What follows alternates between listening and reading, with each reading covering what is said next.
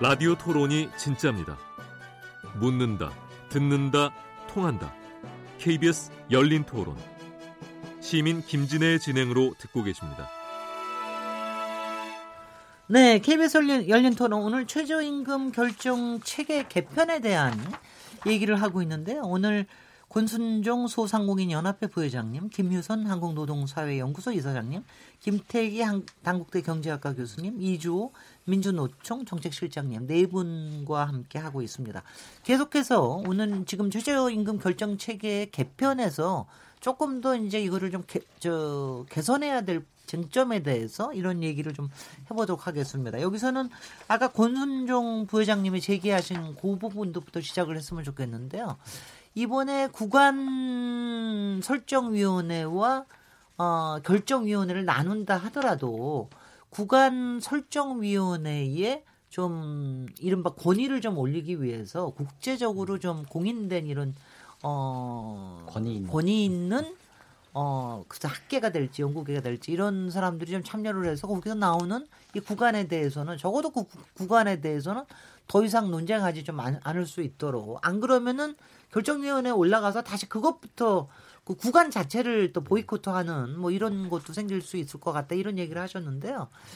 제가 한, 한 가지만 좀 거기서부터 시작을 한번 해보겠습니다. 만약 그렇게 되면 그 국제적으로 인정받는 권위자라는 거에 개념이 뭡니까? 예, 아니 아니 무슨 일이 아니고 아니요 음. 아니 정말 이거 궁금해져요. 예, 예, 제가 그, 그런 이렇게 네네. 표현해 볼게요. 그러니까 저, 전문가 학자분들 나와 계신데 네. 전문가 이론이라는 게 있어요. 전문가라는 것은 왜 인정받고 있는가? 그걸 사회적 대타협이라고 하지 않습니까? 학, 학, 학문적인 얘기지만 사회적 대타협으로 그 명망을 인정한다는 것은 기준이 이거 이거다라고 구체화하는 게 아니고 네. 공감적으로 그거를 어, 서, 인정하는 신인도가 자연스럽게 받아들여지는 것 이런 거를 우리는 인정하는 문화가 이제 형성될 정도의 나라는 됐어요. 그래서 그런 거지 구체적 기준을 이렇게 디테일하게 정한다는 뜻이 아니에요. 예를 들어서 네. 국립대 교수해야 된다 이런 거 아니잖아요. 네, 네. 그러니까 예, 전문가 이론이라고 하는 그런 그 연구에서도 나타나다시피 사회적으로 타협 대타협적으로 인정받고 있는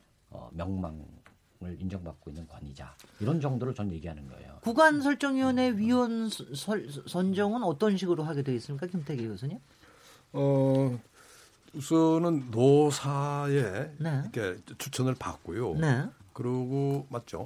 그리고 그게 이제 또 비토를 또 하게 할 수 있고요. 서로 간에. 확정이 네. 안 됐는데 그게 지금 네. 국회에서도 추천을 받는다 그래요. 네. 그러니까 사실은 전 제일 좀 깨림직한 게 웬 국회 추천? 아이고 그러니까 국회에서 추천한다 그러면 또 한참 걸려가지고 몇 달 동안 출범도 못할지 모르는. 그럴 거예요. 두 번째는 국회 네. 추천하면 여야 추천할 텐데요. 네. 글쎄요, 여야 추천 받은 분들이 안 그래도 노사도 지금 힘들어 죽겠는데 글쎄요. 여야 같이 와가지고 그래서 구간 설정위원회에서 그게 정말 산이 왜저 배가 산으로 간다 그러잖아요. 네. 좀 걱정스럽습니다. 좀 제가 볼 때는 아까 말씀드린 대로 이게 정부가 내 책임하에 간다 생각하면 훨씬 더 수월해지고요. 네. 그리고 아까 이제 국제적인 공인 그거 뭐 어떻게 알 수가 없는 거니까. 네. 그것도 결국은 이게 정부가 공익위원을 추천하는데 일반 사람들이 볼 때 아 저 정도만 우리 믿을만 하구나 네. 이러면 되는 거거든요. 그래서 약간은 좀 구간설정위원회 좀 꼬여 있습니다. 뭐 노사가 뭐 교차로 이렇게 안 된다 그러지 국회로 끌어들이지. 참. 아 저는 복잡해요. 저는 저는 솔직히는 이게 이걸 한 번 정하면은요. 그 저 임기가 얼마나 되는지 모르지만 그 매년 가야 되는 거 아닙니까? 어떻게 됩니까? 매년 매년 최저임금위원회 임기가 3년인가요? 3년. 3년입니다. 근데 아마 그거는 변화가 없을 것 같아요. 계속 그, 예, 그 이야기는 없더라고요. 네. 네. 3년 할 텐데 네. 제가 볼 때는 노사가 뭐 이게 비토를 하고 하잖아요. 네. 근데 예를 들어 가지고 뭐 굉장히 아까 저명한 학자 입장에서는 안 하고 싶을 것 같은데요. 네. 내 이름 올려 가지고 이게 서로 이게 배제하고 하는 걸 누가 좋아할까요? 글쎄요. 아예 처음부터 비토할 것 같고요. 그다음 네. 여야가 이제 추천하잖아요.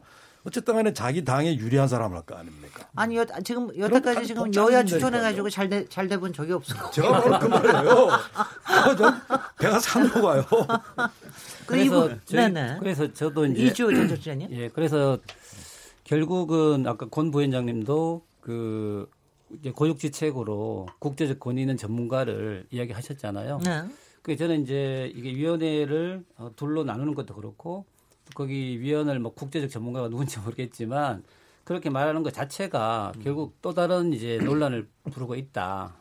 예를 들면 음. 구간을 나눴는데 그럼 구간을 한 10% 줬다. 그러면 나누나 많하고요. 1, 2% 주면 너무 또 과도하게 권한이 집중되는 거 아닙니까? 네. 거기다가 만약에 아까 말씀드렸지만 뭐 순차 배제하면 정말로 음. 입장이 명확한 사람들은 다 배제되고 음. 뭐 그냥 어정쩡한 사람만 남아가지고 또 결정하게 되고 음.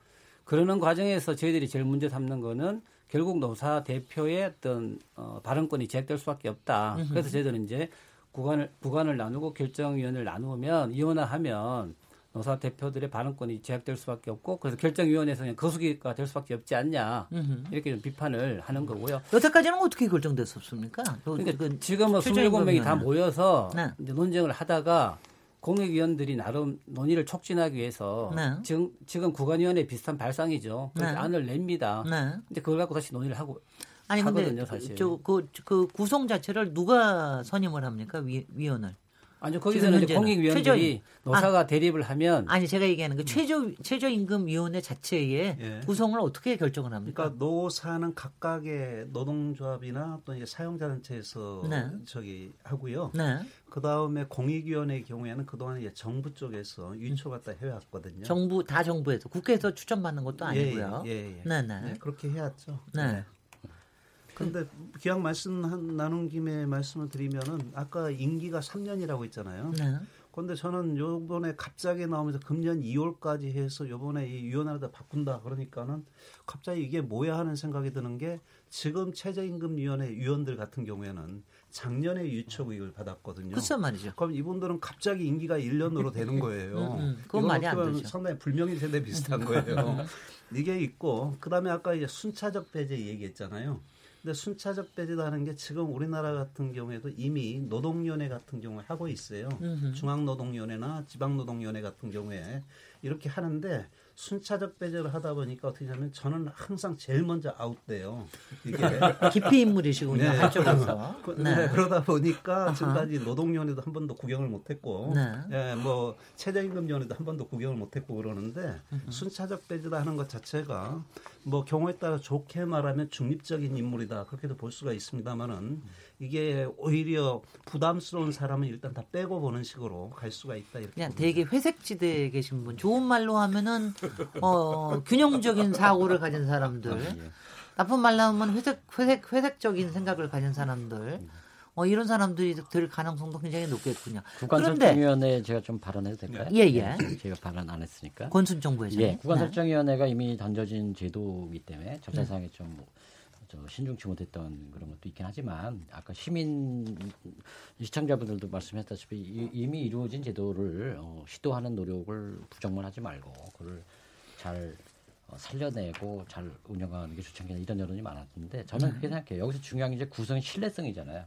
저는 구성의 신뢰성, 제시된 구간의 수용성, 이게 신뢰성과 수용성의 최대치를 만들어내면 된다고 보는데 구성의 신뢰성 논인데 이 사회적 타협 정신에 대한 그거를 국회가 추천하고 관여하는 건 전 저희는 찬성해요. 아까 우리가 보통 이렇게 토론을 해보면 또는 일반적으로 얘기하면 아, 국회가 난장판인데 거기다 던져주냐 이런 표현들을 하시는데 네.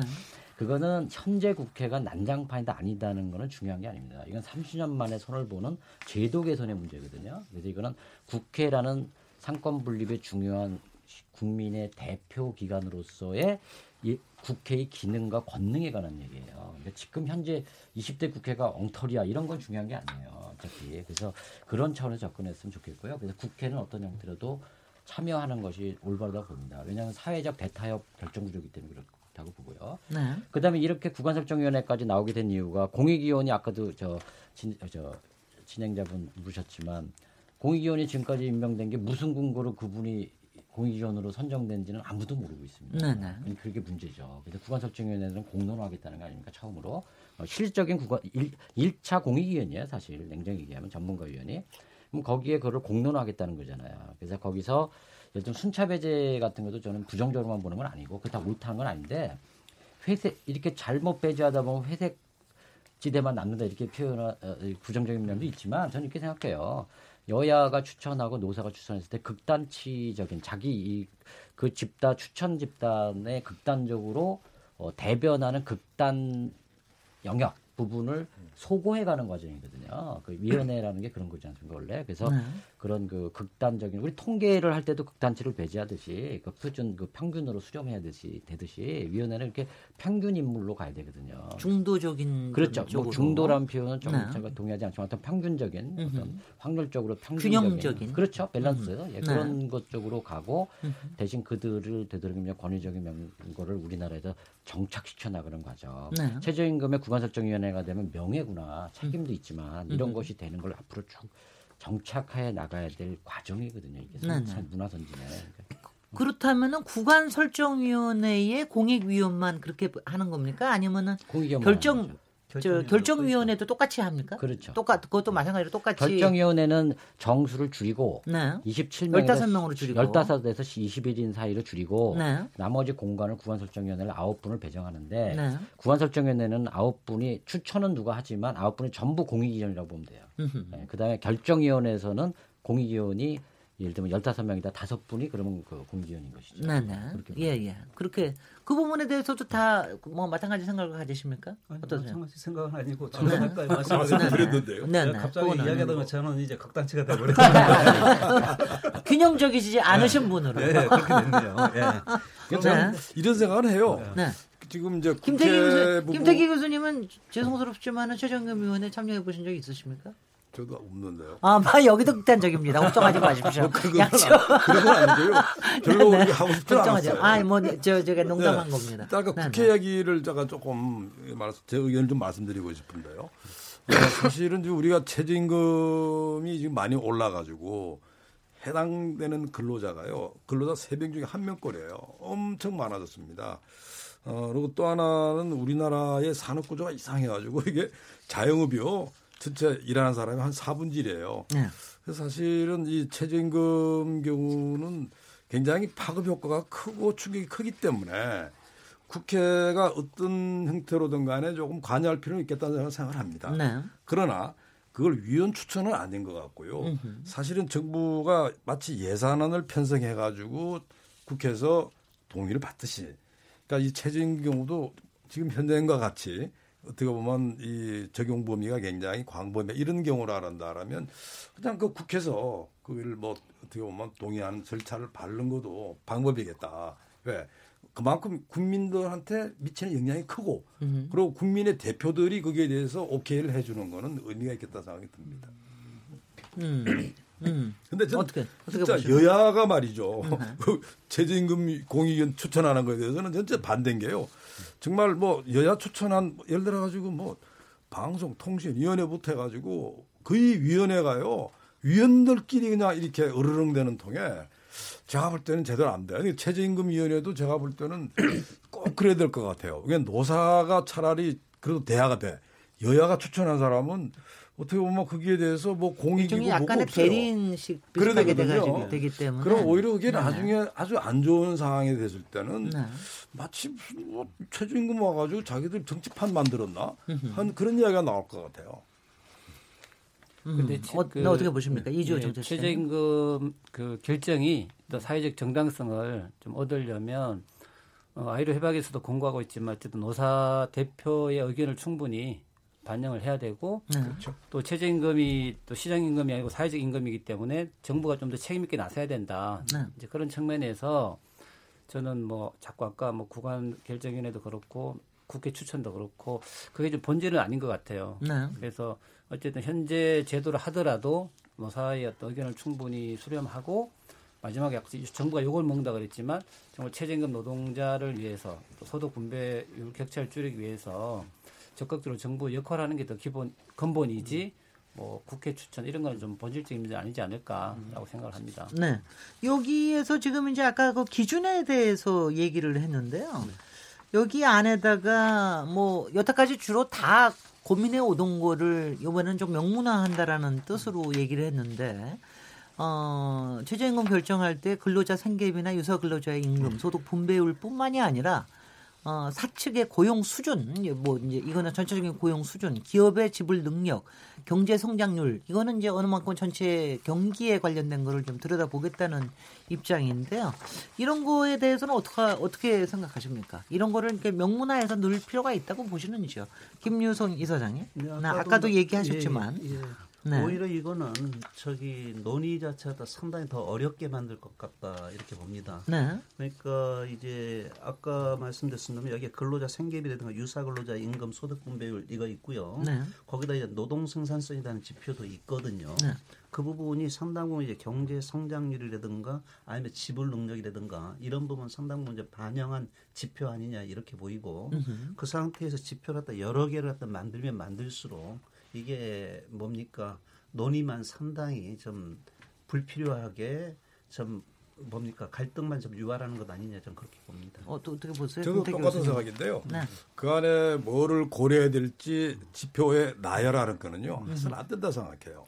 그러니까 전체 네. 경제의 어떤 발전과 뭐 고용이 큰 원칙만 정해주고 그래 가면 되는데 이거를 아마 꼭 구태여 넣었던 거는요. 네. 어떻게 보면 좀 경영계 다독거린 거 아니냐. 글쎄 말이죠. 네, 그, 그렇게 보는 거예요. 네. 사실은 이게 긴 말이 필요하고요. 네. 막 나열하기 시작하면요. 아까 우리 김선 이사장 말씀 맞습니다. 더 복잡해지고 나중에 이거 따져요. 이거 어디 반영했지? 네. 그거 안 하는 게 맞다. 어차피 이 최저임금위원회든 아니면 구간설정위원회를 만든다 하더라도 그게 이미 맡긴 거예요. 근데 여기에 들어가지고 해야 될 일은 예를 들어 가지고 뭐 경제 성장과 소득 분배와 고용 안정과 몇 가지 원칙 가지고 하셔. 이렇게 하는 게좀 맞다 생각합니다. 근데 여태까지 보면은 저, 기그 사용자 측과 노동자 측에서 그동안 30년 동안 쭉 봐오셨는데 정말 그렇게 전체적인 걸 크게 보면서 결정하던가요? 예, 제가 좀 아니, 말씀드릴까요? 아니요, 그 어떻게 아니요, 되게 보면은 저희 국민들 입장에서 보는 거는 맨날 이 구간에서 싸우다가 마지막에 할 수 없으니까 오늘 저녁에 뭐 타결이 안 되면은 뭐 오래 결정 못 한다. 그러면 그날 밤, 밤새고 타결하시더군요. 네. 되게 그렇게 생각을 했는데 어떻게 어떻게 타결이 저기 아니 그 이제 작년 같은 경우 그러니까 네. 사용자 위원들이 이제 나중 그 표결 참여를 안 했는데 네. 어쨌든 그 이유가 있었고 그 설명하기엔 좀 길고 어쨌든 그, 그 노사가 서로의 이익의 극단치를 달려서 어, 서로 농고와 연구를 충분히 근거를 만들어내지 못하고 끝까지 싸우다가 표 힘이 센 쪽, 음. 예를 들면 공익위원이 편들어준 쪽으로 결란났다. 이렇게 국민들은 인식이 되겠죠. 근데. 그게 그거가 이제 반성해야 될 일이고요. 음. 저는 이런 생각을 했어요. 사실 개인적으로 최저임금 위원으로서 우리가 이제 충분히 최저임금위원회에서 어, 주요 사안으로 의안으로 다뤄 한 번은 다뤘어야 될 그 이혼화 결정 구조에 대해서 정부 일방적으로 한 거에 대해서 사실은 지금같이 우리가 노력을 했더라도 무능력함을 드러내서 어, 이 저 외과 수술 때에 강제로 이어졌다라는 기분을 느끼고 있어요. 사실 네네. 저도 네. 그러니까 그건 이제 그건 감정적인 것이고 네. 국회의원랑 똑같이 그 어떤 제도에 대해서는 어느 정도 드라이한 언급을 제가 하도록 노력하는 것이고요. 지금 말씀한 걸 제가 중요하기 때문에 꼭 말씀드려야 됩니다. 이게 네. 그 근로자 생계비, 유사 근로자 임금, 어, 소득 분배율 이세 가지는 이제 최저임금의 이제 본질 목적, 어, 우리 취약 근로자의 최저선의 보호, 보호에 대한 것 동의하거든요. 네. 그거를 하고 굳이 간접 지표로 노동 생산성이 들어 있는데 네. 이런 거 노동 생산성이 한 번도 고려된 적이 없고요. 작년에 제가 직접 참여해봤지만 노동생산성을 근거로 되지도 않았어요. 음. 그래서 이걸 나열하는 것은 번잡할 뿐이라는 그 우리 참, 어, 교수님들의 말씀에는 일부 수긍을 하나 저는 너무 저, 분명히 말씀드리면 어, 난잡하지는 않더라도 명확한 저는 신호등과 같다고 생각해요. 이 이거는 그러니까 어, 빨간 불일 때 건너가지는 말자. 너무 급하면 건너가지만 뭐 이런 음. 식이 있다, 있다시피 결정 규제라는 건 굉장히 중요한 겁니다. 네. 그래서 그 중요한 거기 때문에 이번에 손 보는 김에 이 최저임금법은 아까도 말했지만 사회 공동체의 공동의 문제가 됐다. 최저임금법 자체가 어, 편면적 가행법규로 운영되기에는 우리나라가 볼륨이 커졌다라는 걸 그, 공감된 거거든요. 그래서 음. 이번에 손을 보는 김에 근로자 생활보장적 기준과 고용 경제 상황적 기준을 두 카테고리로 나눠서 이렇게 한 시도는 올바르다고 생각하고 더 나가서 어 기업의 지불 능력이라는 것은 명시해야 된다고 생각합니다. 왜냐하면 줄 수 없는 사람한테 못 주면 이거는 이제 옛날에 줄 여력이 있음에도 불구하고 노동 착취했던 옛날에 이제 악덕 그 기업인들에 대한 문제였잖아요. 근데 지금 네. 그렇지 않거든요. 그러니까 이 지불 능력이 없는데 무조건 빚내서라도 돈을 줘. 못 주면 3년 이하 징역 2천만 원 이하 벌금에 처할 거야. 이 법이거든요. 근데 이거는 지불 능력에 이 소상공인이나 영세 기업인들이 납득을 못하는 이유는 열심히 하려 하지만 지불 능력을 고려하는 고려하지 않는 그 논리가 부조리하게 다가오는 거예요. 내 주머니에 돈이 없는데 그걸 돈을 꿔서라도 어 줘야 되는 거야. 안 주면 3년 이하 징역 2천만 원 이하 벌금. 이 얼마나 부조리하게 느껴지겠습니까? 그래서 일본 같은 경우는 기업의 지불 능력이 명시돼 있어요. 아예. 네. 그리고 저번에 이제 일본에 이제 그 어, 권위 있는 아까 굳이 얘기하자면 제가 국제적으로 권위 있는 이 최저임금 전문가인 어떤 모 대학의 일본의 교수님들 몇 분을 만나서 이렇게 들어보니 정말 본질은 기업의 지불 능력입니다라고 동의합니다. 그분들 노동 연구가세요. 근데도 그렇게 표현해요. 근데 네. 이제는 네. 기업의 지불 능력을 너무 무서워하지 말고 이 명시하는 거에 대해서 네. 이 신호등 하나를 명확하게 명시해서 그래봐야 일본도 지불 능력에 근거돼가면서 최저임금 정하지 않습니다. 알겠습니다. 저는 상징적인 거라고 얘기하는 거예요. 예. 이 부분에 대해서는 이주 정책실장님, 예. 민주노총 얘기 듣겠습니다. 사실 저희들이 뭐 반론을 제기 안 할 수가 없는데요. 네. 그 이 저희들은 이제 최저임금의 결정 체계도 문제의식을 갖고 있지만 이 결정 기준이 더 문제다라고 생각합니다. 알겠습니다. 아까 우리 김태 교수님 말씀처럼 결국 정부가 이번에 이 법을 하려고 개편하려고 하는 게 이것 때문에 아니냐. 다시 말해서 최저임금 속도 조절을 하기 위해서 어, 최저임금을 억제하기 위해서 어, 새롭게 이렇게 기업의 지불 능력을 넘으로 해서 어, 최저임금을 억제하기 위한 어떤 의도가 드러나고 있다라고 음흠. 보여지고요. 네.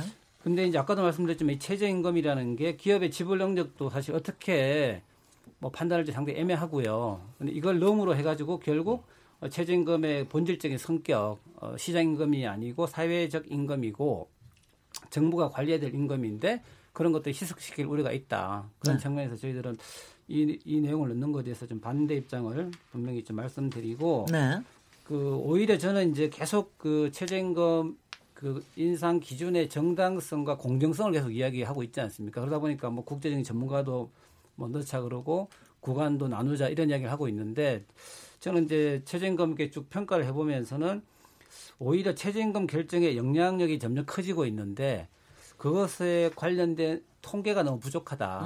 어, 그런 측면에서 어, 예를 들자면 뭐 결정 연도에 실제 임금 인상률이 어떻게 되고 있는지 또 결정 연도에 최저임금의 영향력이 어떻게 가고 있는지 이런 구체적인 정보나 통계가 사실 별로 없는 상태에서 결정이 됩니다. 그러니까 그냥 네. 서로 어떤 뭐 막, 막 어떤 추상적인 기준만 가지고 결정하기 그 때문에 네. 그래서 오히려 저는 이런 통계에 기반한 결정을 하는 게 더 중요하고 그런 측면에서는 객관적인 통계를 잘 준비하는 게 더 필요하겠다고 그 생각합니다. 맞는 것 같습니다. 제가 좀 구체적인 질문 하나 하겠습니다. 내일 전문가와 노사가 참여하는 어, 이 최저임금 결정체계 개편 토론회가 계획돼 있는데 양대 노총, 그러니까 한국 노총하고 민주 노총은 토론회에 불참하신다고 그러는데 토론회는 참여를 해서 의견을 좀 밝혀야 되는 거 아닌지 하는 그런 생각도 들었어요. 어떻게 어떻게 이주호 실장님?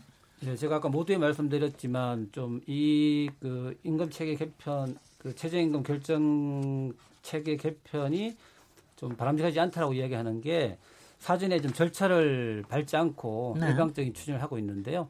거기다가 여론 수렴한다 그래 놓고 한 20일 정도 어, 아까 교수님 말씀처럼 거의 한 2천 명, 2천만 명의 노동자한테 직간접 영향을 주는 엄청난 어떤 제도인데도 불구하고 또 30년 만에 바꾸는다고 이야기하는 이 제도를 네.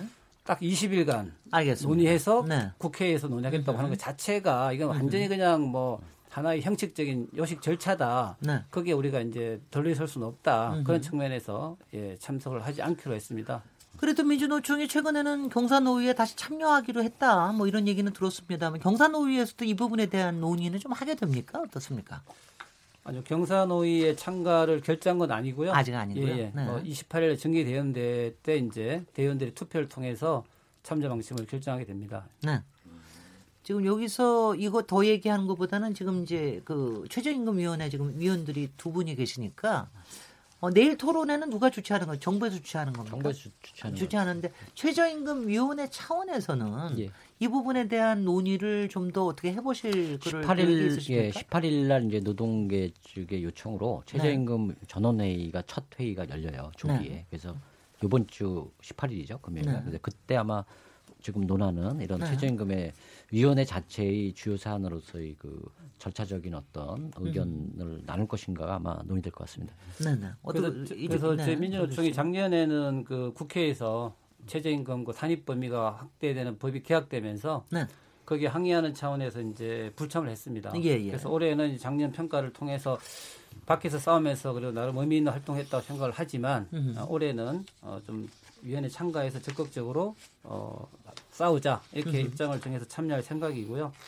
그래서 정부도 자꾸 이렇게 뭐 불필요하게 갈등을 유발하는 그런 새로운 어떤 뭐 안을 먼저 내지 말고 이런 이제 최저임금위원회에서 논의할 수 있도록 그렇게 보장하는 게 훨씬 어, 맞지 않을까 싶습니다. 그래서 혹은 2월 임시국회 때까지 이것이 법안이 송환이 되지 않으면은 올해 최저임금위원회는 그대로 기존 체계대로 가야 될 가는 경우가 더 많긴 많겠죠. 그러니까 이제 그래서 정부가 2월 달까지만 잡아놓은 것 같은데 그 사이에 논의가 어떻게 될지는 모르지만은 하여튼 저 이왕이면 논의에는 다 참여를 하시는 게 좋을 것 같아요. 그게 어떻게 어떻게 결론이 어떻게 되든 간에 그래서 이렇게 됐으면 좋겠다 싶고요. 여기서 잠깐 좀 쉬었다가 토론을 또 이어가도록 하겠습니다. 지금 여러분께서는 KBS 열린 토론 시민 김진애와 함께 하고 계십니다.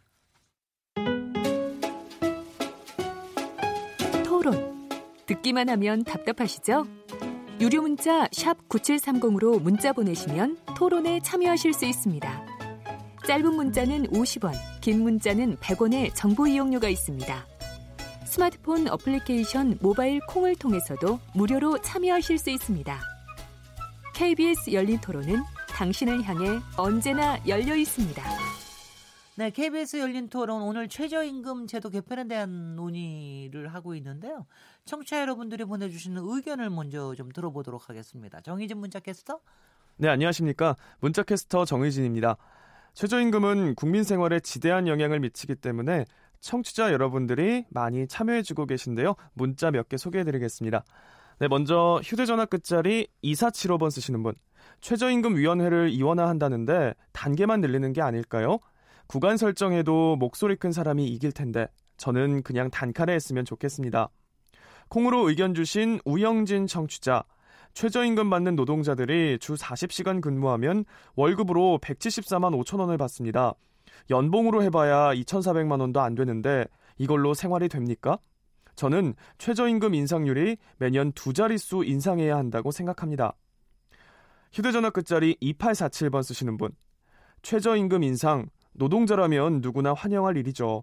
하지만 현장에서는 인원 감축을 하니 반길 수가 없습니다. 부작용을 줄이는 대책을 강구해야 합니다. 휴대전화 끝자리 0358번 쓰시는 분. 영세 소상공인에 초점을 맞춰야 한다고 봅니다. 양대 노총과 대기업이 이야기하는 최저임금과 자영업자들이 느끼는 현실은 엄청나게 다릅니다. 업종별 차등 방안 필요합니다. 라고 해주셨네요. 휴대전화 끝자리 1456번 쓰시는 분. 중소기업이 경영 효율화를 하려면 줄일 수 있는 게 인건비밖에 없습니다. 최저임금을 주려면 근무 시간을 줄일 수밖에 없는데 그러면 작업자들 생계 유지가 어려워지니 답답합니다. 정부의 역할이 필요합니다라는 의견 주셨습니다. 휴대전화 끝자리 7569번 쓰시는 분. 최고 최고 임금을 정할 때 구간을 정하면 과도한 인상률을 막을 수 있지 않을까요? 전문가로 구성된 위원회를 만드는 것 찬성합니다. 콩으로 의견 주신 황영구 청취자. 최저임금위원회를 국회에 두면 어떨까요? 여야가 사회적 여론을 수렴해서 최저임금을 결정하면 지금과 같은 극한 대립은 없어지지 않을까요? 휴대전화 끝자리 1527번 쓰시는 분. 최저임금을 업종별로 차등하기 어렵다면 외국인 근로자에 대해서만이라도 예외 규정을 뒀으면 도, 예외 규정을 뒀으면 좋겠습니다. 외국인 근로자는 숙식 제공도 해줘야 하는데 최저임금까지 주기 쉽지 않아요. 손동준 청취자입니다. 최저임금 인상 속도가 너무 빠릅니다. 저는 저소득층에 기본소득을 주는 방식으로 복지를 늘리고 임금은 생산성에 맞춰주는 방식으로 경제를 운용해야 한다고 생각합니다. 라고 보내주셨고요. 장영선 청취자. 사용자와 근로자는 동반자이지 적이 아닙니다. 서로 한 발씩 양보하고 손해를 감수해야 한다고 생각합니다. 네, 마지막 휴대전화 끝자리 4196번 쓰시는 분. 최저임금 문제는 우리 사회가 함께 풀어가야 할 숙제입니다만 이 가벌 관계도 함께 풀어가야 한다고 생각합니다. 자영업자들과 중소기업도 주고 싶은데 줄 수 없는 경우가 많아요. 상위층에서 조금 양보해주면 잘 풀려갈 수 있을 것 같습니다. 라는 의견도 보내주셨습니다. 네, KBS 열린 토론 지금 방송을 듣고 계신 청취자 모두가 시민 농객입니다. 계속해서 청취자 여러분들의 날카로운 시선과 의견 기다리겠습니다. 지금까지 문자캐스터 정희진이었습니다. 네, 감사합니다. 정희진 문자캐스터. 지금 시민께서 문 전화를 주셨다고 그러는데요. 연결해 보겠습니다. 안녕하세요. 예, 안녕하십니까. 어디 사시는 누구십니까? 예, 예, 경남 진주에 사는 옥삼성입니다. 예, 반갑습니다. 저 예. 어떤 의견 갖고 계십니까? 아, 저는요, 저 법인 택시를 운전하고 있는데, 예. 네. 네, 이게 이제 최저임금이 사실 이제 이 택시 기는 특례 정황이 돼가지고, 네. 지금 이게 실제적으로 저희들한테는 적용이 좀 이 함을 해서 굉장히 어려운 문제가 발생을 하거든요. 네. 근데 그게 왜 그러냐면 이게 소정 근로시간을 그대로 두면 되는데 임금이 이쪽에는 아직 한 30에서 한 40만 원 정도밖에 안 됩니다. 네. 예, 그래서 그 이제 임금을 맞추기 위해서는 소정 근로시간을 지금 줄이고 있거든요. 줄이는 네네. 예, 그래서 최고 막 우tun데 심지어 뭐 1시간 네. 안 그러면 2시간 정도 이렇게 해가지고 하고 있기 때문에 네. 이걸 소정 근로시간을 줄이면 어디에서 좀 문제가 생기냐면 네. 실업급여라든지 음흠. 안 그러면 후불성 관련된 부분들이 네. 그러니까 뭐 저 퇴직금이라든지 보너스 보너스라든지 국민연금이라든지 네. 이런 전체적으로 해서 영향을 받습니다. 네. 그래서 이걸 차라리 특례정에서 빼주든지 네. 그러면 이거는 왜냐 그러면 노사간에 이거는 이제 합의를 해가 소정근 시간을 줄여 나가는 것들이기 때문에 네. 그 부분을 차라리 빼주면은 노사간에서 소정 근로 시간을 내가 8시간 하면 되거든요. 네, 네. 그런데 그게 지금 같은 경우는 그 재진급을 그 처벌을 피하기 위해서 시간을 좀 줄여 나가니까. 네네. 지금 이 택시 업계에서 상당히 좀 문제가 있습니다. 이거. 택시 업계라고 얘기하시기보다는 택시 기사분들이 예, 최저임금법을 예, 예.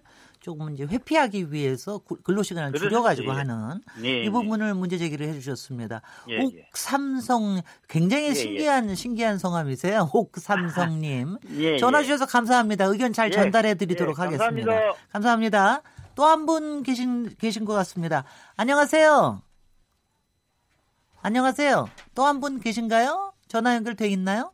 안녕하십니까?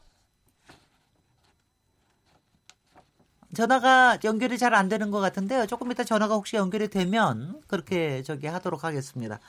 어, 이 지금 바로 옥상 삼성 기사님하고도 연결이 돼 있는 얘기인데요. 어, 그 저기 작년 최저임금에서 하여튼 관련해서 이슈들이 굉장히 많이 생겼어요. 자, 이게 이제 우리가 남은 시간이 얼마가 안 되니까 제가 제가 먼저 정리를 해보겠습니다. 한 번은 최저임금 올려놓고 난 다음에 바로 5월달에 어그 최저임금 산입 범위에 정기 상여금과 복리 후생비를 포함하는 내용의 최저임금법안 개정안을 통과시켜서 국회에서 통과시켜 가지고 이러니까 최저임금법 최저임금을 해놓은 효과가 무산돼 버렸다. 그래서 이제 노동계 쪽에서 굉장히 아주 많이 많이 분노를 하셨던 것 같고요. 그다 그런가 하면은 연말에는 시행령으로 개정 사안이지만 국무총리실에서 어 그 주요 수당 뭐 이것도 뭐 한 75년 동안 해오던 거를 이거를 이제 명문화 시킨 거죠. 여태까지는 그냥 다 같이 일요일을 다 집어넣었던 거를 요번에는 아주 명확하게 하다 해서 최저임금을 174만 5천 원으로 확실하게 해놓다 보니까 이번에는 또 사측에서 이제 굉장히 고민을 해. 이게 두 번째 사안이었고요. 그 다음에 이제 세 번째 사안이 그 이게 이제 굉장히 다르지 않냐 최저임금이 업계마다 최저임금을 아까 소정 근로시간 뭐 이런 얘기도 있죠 업계마다 다른데 이걸 좀 자동화 좀 해야 되는 거 아니냐 업종별로 뭐 이런 얘기들이 나온 요 세 가지가 가장 좀 이슈가 되, 되는 것 같은데 요거를 좀 정리하셔서 얘기를 해주시면 어떨까 싶습니다. 아까 보니까 이주호 정책실장님이 얘기하실 게 분명하신 것 같은데요. 네네. 예, 민주노총 먼저 얘기하시겠습니다. 네, 저희들 뭐 거기에 대한 입장은 분명한데요. 네. 그 산입 범위는 지금 정부 그 사용자들이 그 최저임금 많이 올랐다고 그 문제 제기를 많이 하고 있지만 저희들이 조사한 바에 따르면 어, 작년에 10.9% 인상되었지 않습니까? 네. 근데 산입 범위가 확대되면서 그 실제로 임금 인상률은 9.8% 어, 한 자릿수에 불과했고 또 그 거기에 피해를 보는 대다수가 어, 10명 중에 8명이 30인 미만의 소규모 사업체였습니다. 사, 소규모 사업체의 노동자였어요. 그런 면에서 어, 산입범위 확대가 되면서 어, 가장 비정규직 노동자가 제일 큰 피해를 봤다. 음흠. 그런 말씀을 드리고 싶고요. 네. 주요 수당은 저희들은 상당히 좀 어불성설인데요. 2010, 2016년도 때 알바 천국에서 연예인 수지가 주요 수당을 알리는 광고도 했습니다. 그렇죠. 그래서 네네. 그때 근데 그때 이미 최저임금 올랐을 때 어, 사용자 측이나 이 언론에서 주유수당 포함하면 이제 1만 원이다. 네. 이렇게 뭐 중론 소리를 했던 분들인데 이번에 주유수당이 어, 높였다고 해, 주유수당을 법으로 이제 구체화했다고 해서 또 다시 뭐 그 부담이 늘어났다고 하는 거는 조금 이게 앞뒤가 안 맞는 말이다. 그런 네네. 면에서 그냥 또 하나의 그 엄살의 근거 이상도 이하도 아니다. 네. 아, 그렇게 말씀을 좀 드리고 싶고요. 네. 네. 그리고 마지막으로 차등 적용에 대한 문제인데요. 네네. 네. 사실 그, 그 한국 같은 상황에서 지역 업종 차등 두는 것 자체가 상당히 좀 이것도 부적절한 발상인데요. 예를 들자면 국회에서 지금 차등 적용을 가장 많이 법안 발의한 사람이 그 자유한국당의 김학영 한노위원장인데요. 네. 그분이 지역구를 제가 알기로 안성으로 알고 있습니다. 어, 수도권이네요. 예, 그럼 네. 만약에 본인의 지역구의 최저임금이 9천 원이고 그 옆에 평택에 있는 지역의 최저임금이 만 원이다. 그럼 그랬을 때 보, 과연 본인의 지역구에서 그게 용납이 가능하겠냐 음흠. 이런 생각이 들고요. 네. 그다음에 업종 관련해서도 만약에 요, 뭐 그 외식업은 뭐 9천 원이고 또 뭐 숙박업은 만 원이다. 이랬을 때 국민들이 볼 때, 아, 그럼 저쪽 업종이 좀 더 사회적으로 더 가치 있는 업종인가? 아, 가치 있는 건, 근데 그러면 노동자들의 이제. 예, 예, 뭐 이, 예, 위화감이 조성되고. 위화감뿐이 아니라 예. 많이 이직도 있고, 그냥 불안은 불안정해지죠. 그래서 되게 낙인 효과도 네. 있고. 네, 그런 네. 측면에서 음. 이 최저임금은 문자 그대로 최저임금인데 네. 그 최저임금에서 차등을 둔다는 발상 자체가 어, 문제가 있다라고 예. 생각을 합니다. 충분히 논리가 전달되신 것 같고요. 여기 아까 연결 못했던 청취자 두 번째 청취자 연결 한번 들어보도록 하겠습니다. 안녕하세요. 네, 안녕하세요. 네, 아까는 연락이 못 연락이 제대로 안 돼서 죄송합니다. 아, 예, 어디 사시는 누구십니까? 아니 부산에 있는 문미아입니다. 네네. 네, 어떤 의견 갖고 계세요? 아, 저는 최저임금 또뭐 뭐 인상되는 부분에 네. 그 물론 그 크게 뭐 한정이 안 되는데요. 왜냐하면 내가 지금 그 장사한 지가 40년째인데 네네. 이거 최, 최저임금보다도 경기가 너무 안 좋아가지고 네. 또 월세도 그렇고 이걸 최저임금까지 되고 나니까 월세하고 그 다 이게 주고 나니까 네. 뭐 대하고 나니까 남는 게 없어요. 남는 알겠습니다. 게 네, 네. 장사를 하니까. 네. 무슨 장 그러니까 무슨 장사 하고 계십니까? 저는 저 식당을 한 30년 하고 네. 나머지 맥주집을 갖다가 지금 하고 세 군데를 하고 있는데 네. 그세 군데 있는데 세 군데 다 하고 뭐 직접 주고 나고 이 인건비 주고나고 이러면 알겠습니다. 저, 저, 저축이 안 돼. 남는 게 네, 없어요. 네. 겨우 맞춰요 매일. 네. 매, 매월마다. 네. 그러니까 이게 경기가 제일 중요한 거는 정부에서 경기를 회복시켜야 돼요. 네. 최저임금비 이유는 나도 장사 오래 해본 게 인건비가 문제가 아니에요. 네, 장사만 그, 잘 된다면 수입이 많다면 은 뭐 네네. 경기 경기가 살아나야 네. 정부에서 경기를 살려야 되는데 네.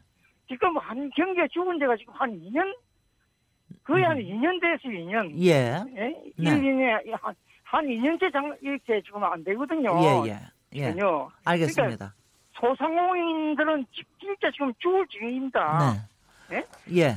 그 저 저 자꾸 그 뭐 그 전에 좀 벌어놓은 가지고 다 까먹고 있는 이런 실정이니까. 음. 그래서 저는 뭐 제가 지금 한 달에 한 천만 원 가까이 나가는데 집세가. 네. 네? 집세를 어떻게 날릴 방, 좀, 좀, 줄일 수 있는 방법도 정부에서 좀 많이 좀 생각을 해줘야 될 것 같습니다. 그럼, 그, 네, 네. 지금 자꾸 지금. 알겠습니다. 이, 예, 예, 정부에서. 네. 그런 문제도 지금, 저, 임대차 문제도 지금 해결 좀 해줘야 되고. 알겠습니다. 예, 네. 예. 이게, 이래가지고는 소상공인들 지금 퉁퉁 다 비었어요. 네네. 문명한 네, 선생님, 부산에서 오랫동안 장사하셨는데 정부에서 여러 조치들이 좀 빨리 마련이 되기를 바랍니다. 네, 문명한 예, 선생님 전화 주셔서 감사합니다. 예, 예. 고맙습니다. 예. 아 이런 사연을 갖고 계신 분들이 워낙 많으시죠. 그, 저 이주 정책시장님은 뭐 조목조목 얘기를 하셨는데요. 권순정 부회장님 예. 소상공인 연합회 쪽에서도 예, 입장을 너, 얘기해 예, 주시죠. 너무 중요한 주제죠. 네. 이게 굉장히 결정 구조보다 더 중요한 건데요. 주휴수당 문제하고 차등 그 최저임금 차등 적용에 관한 네. 두 개인데요. 뭐 산입 범위에 관해서는 이제 별 말씀을 안 드리겠습니다. 자, 네. 다만 이제 이건 이해해요. 네. 작년 5월에 사람이 이제 쉽게 표현해서 줬다 빼서는 진짜 기분 나쁜 거거든요. 음. 그런 심정이고 산입한 게 잘못됐다고는 생각을 안 할 수도 있다고 생각해요. 음, 네. 기분이 나쁜 거죠. 네, 네. 그렇게 안 했으면 좋겠고 예. 마찬가지로 주유상도 행정 지침에서 운영해 왔던 거를 그 네. 개편이나 기습적으로 역시 공식화를 해버리니까 그러니까요. 그러니까 이게 그걸 안 지키면 불법이 된다 그렇죠. 그러니까 기습적으로 이렇게 주유상의 올법을 떠나서 이렇게 했는데 사실 주유상 제도는 에, OECD 국가 중에는 네 개 제가 아는 바는 네 개 국가만 채택하고 있는 제도고요. 음. 우리나라, 대만, 기타 남미, 저, 유럽의 일부. 그 다음에 이제 전체 다 합쳐도 다 뭐 아홉 개 국백이 채택하고 있잖아요. 그래서 이제 주유수당이 다만 우리나라에 올해 뿌리 내린 제도이기 때문에 네. 그 1953년부터 예, 뿌리 내린 제도 65년 동안 그걸 갑자기 없앨 수는 없을 거예요. 근데 네. 그러나 이제 우리나라 저는 이렇게 생각합니다. 좀 더 큰 범위로 근로기준법과 최저임금법은 같은 어, 법 목적을 갖고 있으면서도 다른 목적을 갖고, 갖고 있어요. 그래서 이 그걸 분명히 해서 그, 네. 일단 모든 문제의 시작은 그 퇴직금을 덜 주려고 한다든지 기타 등등을 하기 위해서 옛날에 기업인들 중에 안 좋은 분들이 기본급 그 기준 한30% 하고 나머지 그냥 수당으로 줬다가 줬다 이래서 문제가 생긴 거와 연관이 있는데 네. 차제에 근로기준법에 있는 그 그 주휴수당을 5인만 사업자, 영세한 사업자, 알바형으로 그 근로자 쓸 수밖에 없는 이런 구조에서 주휴수당을 강제로 확대했어요. 그럼 그것까지는 받아들여요 저희 음. 자영업자들도. 그 대신 근로기준법에 따른 임금 체계를 어, 단순화하면서 선진화를 빨리 착수를 해야 된다고 합니다. 국회가 할 음. 일이 많아요. 네. 그, 그러나 최저임금법은 목적이 달라요. 최저임금법은 더 강한 강행 법규거든요. 처벌 규정이거든요. 그 시행령. 음. 근데 이, 이 시행령 저희가 헌법소원을 12월 31일 날 헌법소원을 제출했습니다. 음. 합쳐서 말씀드리면 이 주유수당을 어, 최저임금을 위반한 기준액에 포함시킨 것. 어, 이, 이것은 근본적으로 무슨 문제가 있냐면 주, 주휴수당이라는 것은 소정 근로시간 외에 실제 근로하지 않은 그걸 갖다 기준을 만들어 놨죠. 소정 근로시간과 소정 근로시간 외 유급휴일인데 이게 그중 법정휴일인데 그거를 분모의 그 시간급 계산할 때 시간수에 넣어버린 거예요. 넣어버리면 어떻게 되냐면 난 줄 걸 줬는데 에, 실적으로는 줬는데 그 분모가 커지니까 최저임금 위반 액수가 적어지잖아요. 글쎄 말이죠. 그, 그렇게 돼서 된 건데 그래서 그 최저임금법의 목적을 다시 재검토해서 이거는 빼야 마땅하고 주주당 자체를 당장 반대하는 건 아니에요. 근로기준법상. 근데 근데 하여튼 부작용도 많이 생기더라고요. 부작용 많죠. 뭐 하여튼 15시간 미만에 주 15시간이니까 막 어. 아르바이트를 다 쪼개 가지고 그렇죠. 쪼개 가지고 하는 이런 그럼요. 부작용이 굉장히 저는 많더라고요. 저는 작년 최저임금위원회 해야 돼 네. 그런 말씀 드렸는데 임금 결정이 고율이냐 저율이냐라는 갈등을 넘어서 이 문제를 잘 풀지 않으면 사회적 갈등과 사회적 퇴행, 퇴행 현상이 생긴다고 음흠. 경고를 했어요. 네. 그럼 나타나고 있지 않습니까? 사회적 음. 퇴행 현상이 나타난 거예요, 그게. 네. 시간을 12시간 15시간을 안 하기 위해서 미만으로 예, 그렇게 하는 행 되게 좋은 행태 아니잖아요. 네, 네. 그런 걸 유발하는 이런 음, 제도를 그렇게 하지 아까 말고 택시 기사님도 그렇게 얘기하시잖아요. 그럼요. 그래서 네. 이거는 어, 최저임금법에서는 주주당을 빼야 마땅하고 시, 더군다나 시행령의 법 체계상으로는 저희가 소원을 제기한 이유는 경제 현실을 먼저 말씀드린 거고 법 체계적으로는 분명히 이게 위임위법 한계를 일탈한 거예요. 왜냐하면 법에 이제 우리 헌법 75조에 처벌 규정 같은 거는 특히 그 처벌 요건에 관한 거와 관련된 건 특히 있잖아요. 네. 시행령으로 위임하지 못하게 돼 있어요. 알겠습니다. 근데 음. 최저임금법에 애매한 기준으로 돼 있거든요. 그 네. 그, 걸 이용해서 그걸. 시행령에 법을 법 위에 법을 만든 거예요. 처벌 규정을 그래서 네. 그건 헌법재판소의 결론을 그렇죠. 재형법정도 이렇게 네, 네. 굉장히 상권분리 위반 대법원 판례가 반복적으로 또 작년에 저희가 제기한 데서도 네. 소정 근로 시간 외 유급 휴일에 대한 계산은 적어도 최저임금법에 그 특히 주휴수당을 명시하면서 계산하면 안 된다고 판례가 계속 하고 있어요. 그래서 상권 분리까지도 흔드는 거를 시행령을 만든 거거든요. 그래서 이거는 그런 법 체계나 경제 현실적으로 이건 즉각 폐지된다. 저희 최종 저 그 주휴수당에 대해서 즉각 폐지해야 된다는 저 여론조사 이거 다 근거 밝게 되는데 이거 아랜서치에서 네. 어, 한그 응답률 신뢰 표준 오차 저 0.28%. 네. 어, 이 조사한 것에 의하면은 즉각 폐지해야 한다는 응답이 정부의 소상공인들이 예, 거의 65.3%가 나왔어요. 저는 더 나올 줄 알았는데. 아니 이거 이거 그만큼 객관적으로 한 거예요. 네, 네. 저희가 이 조사 방법을 네. 객관적으로 했어요. 예. 어, 그래서 네, 이런 거 있고 그다음에 차등 적용은 더 중요한 건데요. 네. 차등 적용에 대해서는 저희 똑같은 이 아른서치에 의뢰하여 했던 이것에서 차등 적용이 필요한 건 70.8%가 나와요. 예. 그럼 왜냐하면 현실을 얘기하는 게 논리 차등 적용 문제는 논리가 아니에요. 저는 이런 음. 말을 항상 드리는데 현실 앞에 논리는 일단 고개를 숙여야 된다고 봐요. 그리고 같은 건 같게 하고 다른 건 다르게 하는 게 정의의 시작이라는 말이 있습니다. 알겠습니다. 요거를 하기 위해서도 지표가 없다고 그러는데 통계를 연구해 통계를 자꾸 개발해서 지표 개발해야 됩니다. 네네. 네, 이런 것을 차등 적용은 굉장히 중요한 제도입니다. 예. 저기 오늘 두 전문가님께 제가 죄송한 게 네. 오늘 그래도 현장에 있는 네. 또 최저임금위원회 위원님 두 분을 모시다 보니까 네. 그 얘기들을 좀 많이 듣느라고 두 전문가께 네. 시간을 많이 못 드린 것 같아서 제가 좀 네. 죄송한데 양해해 주시죠. 네. 네네. 그래서 이제 거의 마칠 시간이 돼서요. 김유선 이사장님, 김태기 교수님 일단 마치는 얘기로 지금부터 아, 최저임금 체계에 대해서 얘기하는 걸 한 2분 한 1분 30초 정도 좀 정리해서 얘기를 해, 차, 차후의 과제에 대해서 정리해서 한 1분 30초 정도씩 얘기해 주시고 네. 어 저기 이주 정책실장과 권순정 부회장님은 한 뭐 40초 정도씩 음. 마무리 발언해 주시면 고맙겠습니다. 김유선 이사장님부터 시작하시겠습니까? 네. 네네. 그러니까. 네. 조금 전에 그거 이야기를 했다 간단하게만 말씀드릴게요. 예. 산입범위 부분 같은 경우는 저는 수당이나 상여금 정도 포함시키는 것은 바람직하다. 그런데 그걸 넘어서 가지고 식대를 포함한 복리후생비다 포함시켜 버린 게 그게 좀 지나치게 가가지고 실제로 저임금 노동자들에게 상당히 타격을 줬다. 알겠습니다. 일단 이렇게 보고요. 네. 그다음에 아까 주유수당 얘기 많이 하셨잖아요. 그거 지금 이제 최저임금이 8,350원 아닙니까? 네. 그거 한데 주유수당이 계속 문제가 된다면 경우에 따라 없애는 방법도 생각을 할 수가 있다. 네. 그런데 일단 주유수당을 전제로 해서 이미 대부분의 임금이 지금 지급되고 있거든요. 그 면에서 같은 경우 현재 최저임금 을 한20% 끌어올리면서 음흠. 같이 주유수당을 또 없앤다든가 하는 방안도 검토할 수 있지 않냐. 네. 그렇게 하기로 하면 사실 보면 정부에서 이야기하는 최저임금 만 원, 그선 가면서 주유수당 던대든가 네. 그런 것도 검토해 볼 수 있겠다 이런 생각을 하고요. 예, 예. 그다음에 아까 업종별 차등 부분 같은 경우에는 최저임금 같은 경우가 여러 개가 있으면 안 지켜져요. 음흠. 하나 있어도 잘 안 지키는 판에 그 전국 단위 최저임금 기본으로 있어야 되는데 업종별 차등이 필요하다 하면은 요건 베이스로 논 상태에서 가장 좋은 업종별 교섭을 통해 가지고 뭐 이걸 상의하는 수준에서 업종별 그 최저임금한테 차등하다 둘 수는 있는데 우리 같은 경우에 사실 조직이 거의 안 돼 있지 않습니까? 네. 그런다면 경우에 따라 업종별 임금위원회 같은 걸 구성을 해서 하는 방법도 네. 생각을 해볼 수 있지 않을까 봅니다. 예, 예. 김태기 교수님. 더 짧게 짧게 짧게 해주세요. 짧게. 죄송합니다. 네. 짧, 게 할게요. 짧게 짧게. 어, 우선 그 현대차가 지금 9천만 원 연봉을 받는데요. 네. 요번에 이제 이 주유수당 문제 때문에 네. 현대차에 무려 7천 명이 네. 최저임금 미달이래요. 글쎄요. 그러니까 그게 말이 됩니까? 그러니까 사실은 우리나라 임금 체계가 굉장히 예, 부담량 거죠. 아, 그러니까요. 그러니까 그런 게 우리 현실이라서요. 네. 사실은 이 지금 최저임금 가지고 음. 정말 어려운 근로자들은 눈물 흘리고 있는데 정말 9천만 원, 네. 그 신입 사원이 5,500만 원이래요. 네. 그 사람들은 여기에 연동해서 막 올라가. 그건 정의롭지 못합니다. 네. 최저임금 제도 자체를 좀 개편해 달라는 이야기를 하고 싶고요. 그리고 제가 볼 때는 진짜 우리나라 자영업이 OECD 전체 평균에 비해 가지고 우리 한 두세 배 높아요. 그렇습니다. 너무 높아. 네. 그리고 대기업, 중소기업 격차가 왜 이렇게 커? 네. 그러니까 사실은 제가 볼 때는 업종 이런 부분도 있지만 제가 볼 때 기업 규모에 대한 배려는 있어야 된다. 왜?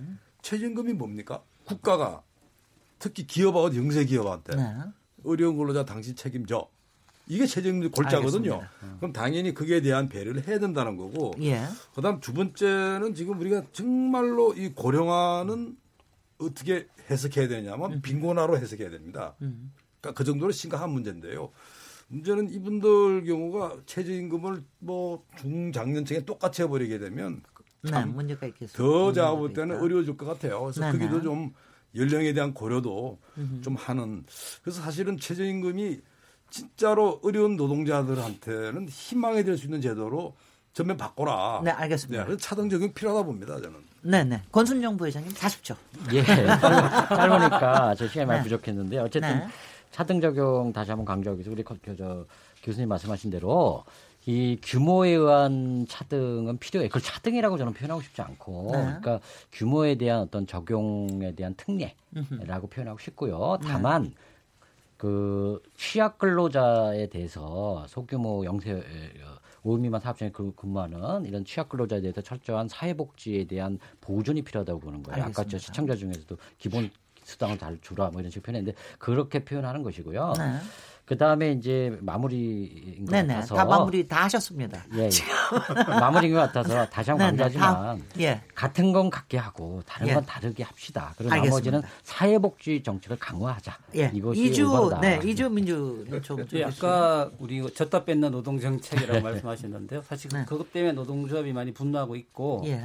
그래서 지금 작년에 산입범위를 계약하고 또 지금 결정 체계를 바꾸고 또 차등 지원까지 한다라면 저는 최저임금의 어떤 존립 자체가 위협을 받을 것 같다 그런 측면에서 다시 한번 우리가 왜 최저임금제를 도입하고 시행하려고 하는지 그, 그 목적을 분명히 했으면 좋겠고요. 네. 근데 오늘 이렇게 우리가 그 상공인협회에서 오셨지만 이게 이 최저임금 문제가 얼과 얼의 싸움이 아니다. 네네. 네. 그래서 어떻게 보면 얼과 얼 싸움 뒤에 숨어져 있는 그 갑의 문제, 네. 원청과 대기업의 문제, 재벌의 알겠습니다. 문제 이런 것들이 근본적으로 해결돼야지만이 최저임금 문제가 어, 정말 우리 모두의. 최저임금 될 수 있다는 말씀을 강조하고 싶습니다. 네, 오늘 고맙습니다. KBS 열린 토론 오늘 최저임금 개편 논란에 대해서 토론 나눴는데 오늘도 굉장히 저는 생산적인 시간이었다고 봅니다. 권순정 소상공인 연합회 부회장님, 김유선 한국노동사회연구소 이사장님, 김태기 당국대 경제학과 교수님, 이주호 민주노총 정책실장님 네 분께 감사드리고요.